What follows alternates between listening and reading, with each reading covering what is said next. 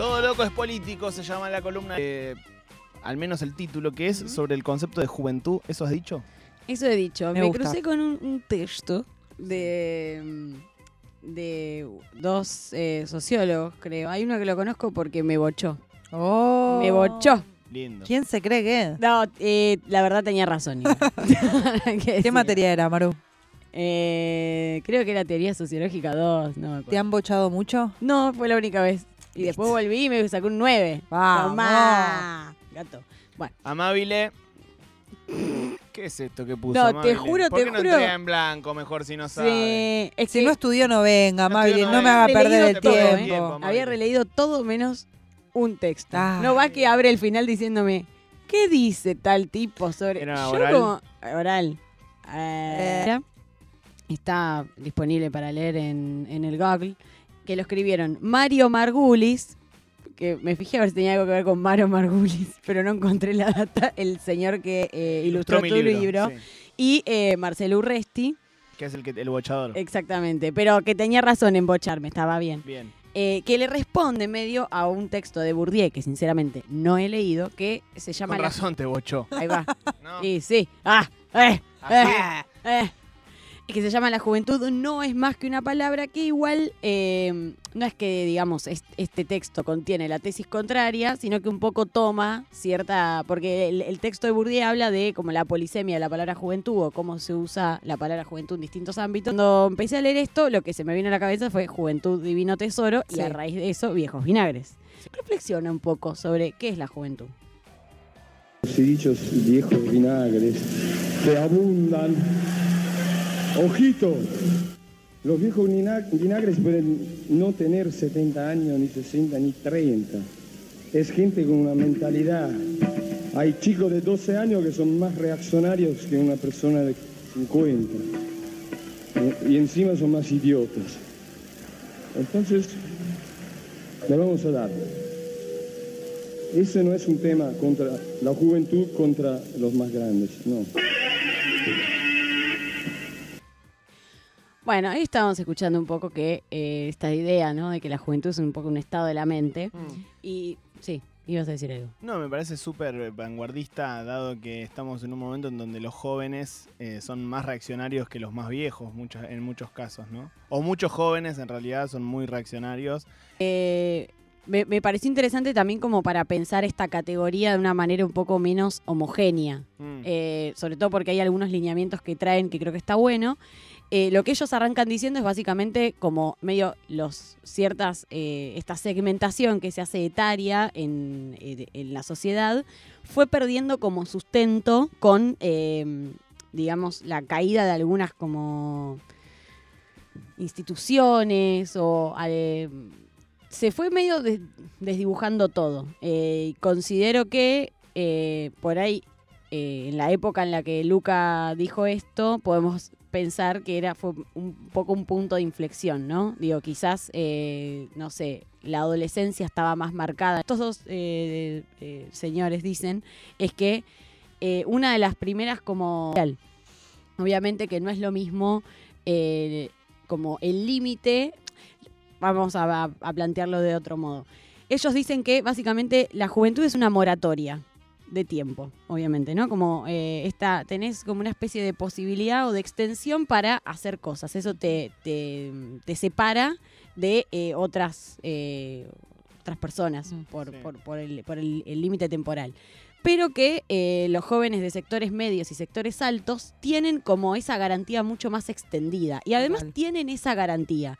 Digo, no, o sea, eh, muchas veces no solamente tienen la posibilidad de completar sus estudios, sino que además hasta pueden tomarse ciertas licencias, no solo laborales, eh, también obviamente eh, a nivel educativo, porque muchas veces los pibes de clase y, las pibas de clase baja terminan el colegio, si es que logran terminarlo, y no pueden decir, bueno, ahora me meto en... A veces eh, ese tipo de cuestiones en, las- en los sectores populares viene dado de otro modo, es otra organización. Entonces como que lo que hablan es que eh, si uno de los primeros límites o ordenadores sobre la juventud en la sociedad tiene que ver con tu rol, por ejemplo, eh, a, a nivel familiar, o sea, si sos hijo o sos padre, Mm. bueno, eh, ya ahí va a haber una primera diferencia, ¿no?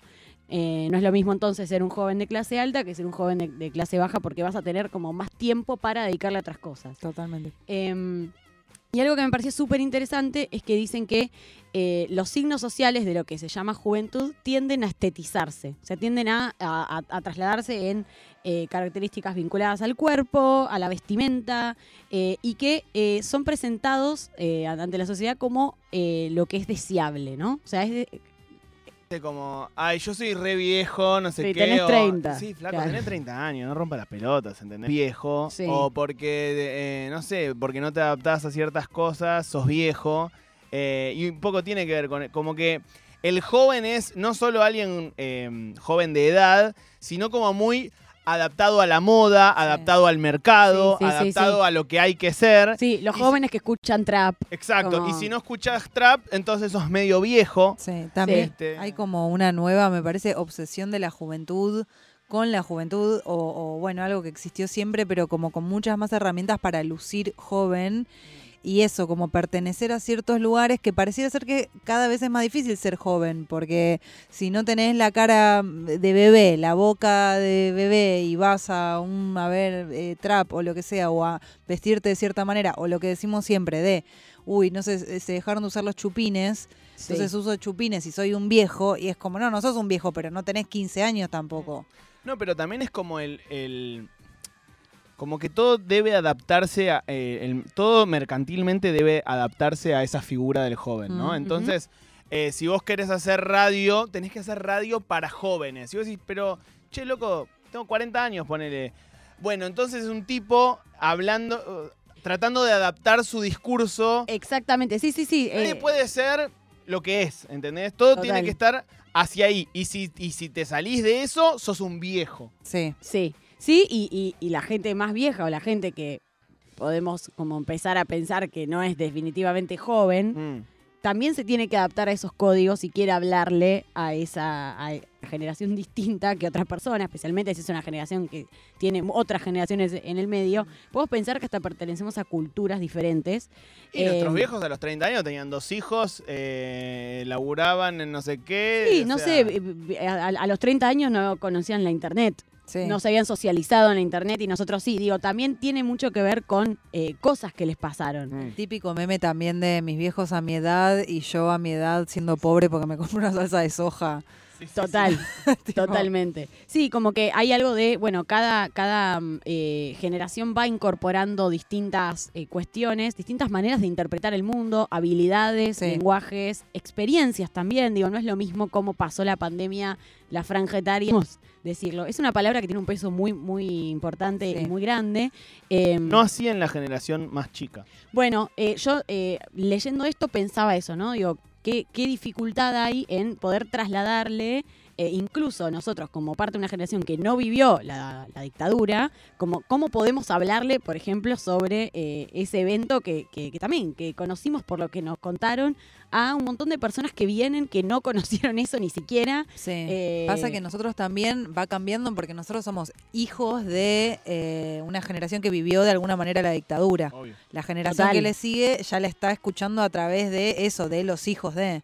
Totalmente, sí, no vivimos eh, la dictadura, pero por ejemplo cuando ocurrió el 2001, son sucesos distintos, pero también grandes puntos de inflexión del país, Sí. eh, teníamos una edad, digo, medianamente consciente. Hay- Hay muchos Sí. chicos que obviamente eh, nacieron y por ahí ya el 2001 había ocurrido, o Total. tenían un año, no es lo mismo que, que tener 10. No, y además, bueno, en el caso del, del 2001 ni hablar, pero en el caso del concepto de memoria, eh, es algo que mm, tampoco es algo que... Y yo pensaba en, en- en que en ese momento, me refiero a tipo 2007, 2008, 2009, hasta el 2012, 2013, los, los pibes que militaban en la Cámpora, por ejemplo, tenían de ídolos a eh, El Indio, a eh, Charlie García, a eh, Maradona, etcétera, que eran más o menos los mismos ídolos que tenían sus dirigentes. Sí, total. ¿Entendés? Tipo, más o menos los mismos ídolos. eh, Aníbal Fernández iba a ver al indio. Sí. Alberto Fernández, su ídolo era Spinetta. Te acerca. Y esa generación de pibes tenían más o menos los mismos ídolos, ¿no? Que somos nosotros, digo. A nosotros tenemos más o menos es- esos mismos, esos mismos ídolos.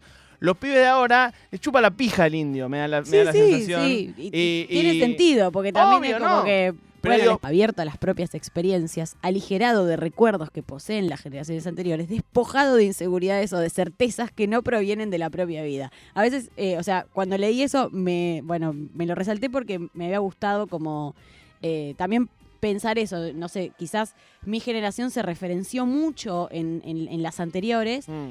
Pero de repente creo que también hay algo de eh, el cambio que trajo, o sea, yo lo siento así, esto está cero chequeado y es algo que no lo dice, pero creo que el, el cambio que trajo eh, Internet hizo que hubiera como medio un parteaguas muy grande entre la persona que se crió con un teléfono y, y- y también como toda una nueva ma- manera de vivir los trabajos que nuestra generación que es me- un- mitad analógica, mitad digital. Eh, Yo hace poco lo, lo escuchaba a Luquita Rodríguez, que siento que es alguien que tiene muy estudiado como los consumos de los, de los más jóvenes, porque vive un poco de eso. Y decía que él notaba como una gran diferencia entre eh, nuestra generación, Luquitas tiene nuestra edad, en, en saber quién fue. ¿entendés? Claro. Bien. Eh, bueno, por último, una de las distinciones claves que también hace es, en relación al género. Obviamente que lo que dice es que hay algo muy marcado para, para las personas cis, ¿no? Eh, y especialmente aquellas que deseen eh, tener hijos o que, o que las, los y las presionen a eso, que bueno, tiene mucho que ver con, para la mujer, lo que es el, el reloj biológico, que te corre no es lo mismo por ahí para una, una mujer de 35, 40 años que desea ser madre que para un varón que puede seguir eh, La naturaleza no fue sabia ahí para mí. No, fue una hija de puta. Eh, pero Yo bueno, estoy bárbaro con la natura. La No, la natura. para cerrar, eh, hay un audio de eh, Luca Prodan que reflexiona un poco sobre lo que tiene la sociología para decir sobre...